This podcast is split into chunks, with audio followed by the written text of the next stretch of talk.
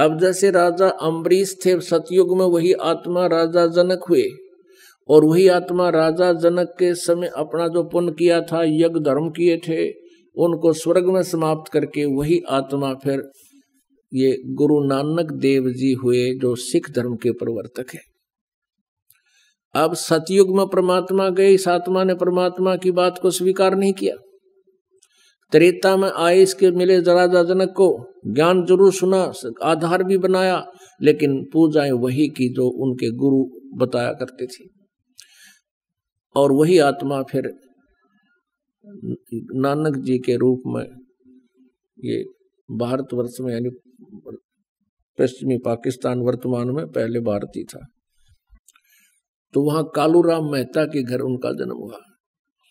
और कहते हैं, जो जन हमारी शरण है, ताका हूँ दास।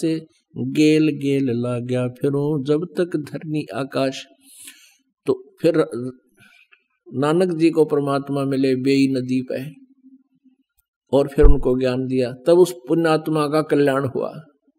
तो इस प्रकार उसी दृष्टिकोण से भगवान परमात्मा, कबीर जी हमें बताना चाहते हैं कि जो साधना ये ऋषि लोग किया करते थे, वो कैसी है? जैसे चंदन सर्प लिपटाई, शीतल तन भया विसनी जाई अब जैसे चंदन सर्प लिपटाई गर्मियों के दिनों में चंदन के पेड़ बहुत ठंडे होते हैं, चंदन की लकड़ी। और ये सर्प जो है, गर्मी से शीतलता पर राहत पाने के लिए उन चंदन के पेड़ों के लिपट जाते हैं। अब परमात्मा क्या बताना चाहते हैं कि जैसे चंदन के पेड़ के लिपट के और सर्प शांति प्राप्त करना चाहते हैं, नहीं हो पाएगी क्योंकि शरीर तो शीतल हो गया, जिस कारण से उसको बेचैनी है, वो उसके अंदर व्यस है, वो विष के कारण उसको बेचैनी होती है। और उस विष का नाश नहीं होगा तब तक उसको शांति नहीं हो सकती।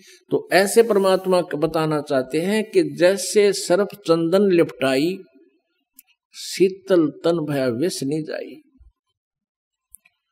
अर्थात उसकी जो कारण है दुख का, वो नष्ट नहीं होता। तो कहने का भाव यह है कि जैसे तुम साधनाएँ कर रहे हो इससे तुम्हें ये महसूस हो रहा है कि हम कुछ भक्ति कर रहे हैं, आप संतुष्टि महसूस कर रहे हो। लेकिन जिस कारण से आपको दुख होगा, वो पाप कर्मों के कारण।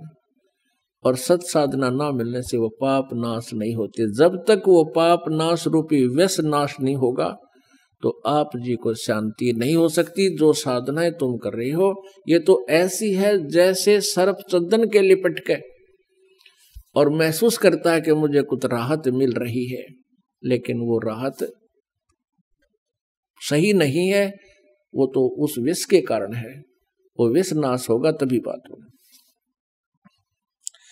आगे क्या बताते हैं? सीप माही जो मोती मुक्ता हल, बाहर खारा नीर हलाहल सार वस्तु तो अंदर लीनी, सुख ज़मीन को दीक्षा देनी। सुख ज़मीन मिलता ना बाई तो स्वाति सीप सब ऐली जाही। सुख ज़मीन की टक्कर लागे, जब मोती सो है गल दागे। खारा नीर गंद हो जावे, दोपड़ खुले कौन चितावे। सुख ज़मीन सतगुरु जल माही। स्वाति सीप का मेल कराही, ऐसे सतगुरु मिले जगासी तो पावे वो पद अविनाशी। सुकुच मीन सतगुरु हो आया, जिन ये तत्व भेद बताया। कर्म कुसंगत खारा नीरा, मोती खंड होत घन हीरा। अब क्या बताना चाहते हैं? परमात्मा कबीर जी ने जो ज्ञान गरीबदास जी को दिया, यहाँ इन दोनों का, क्योंकि दोनों ही ऋषि विष्णु जी के उपासक थे, क्या बताते हैं?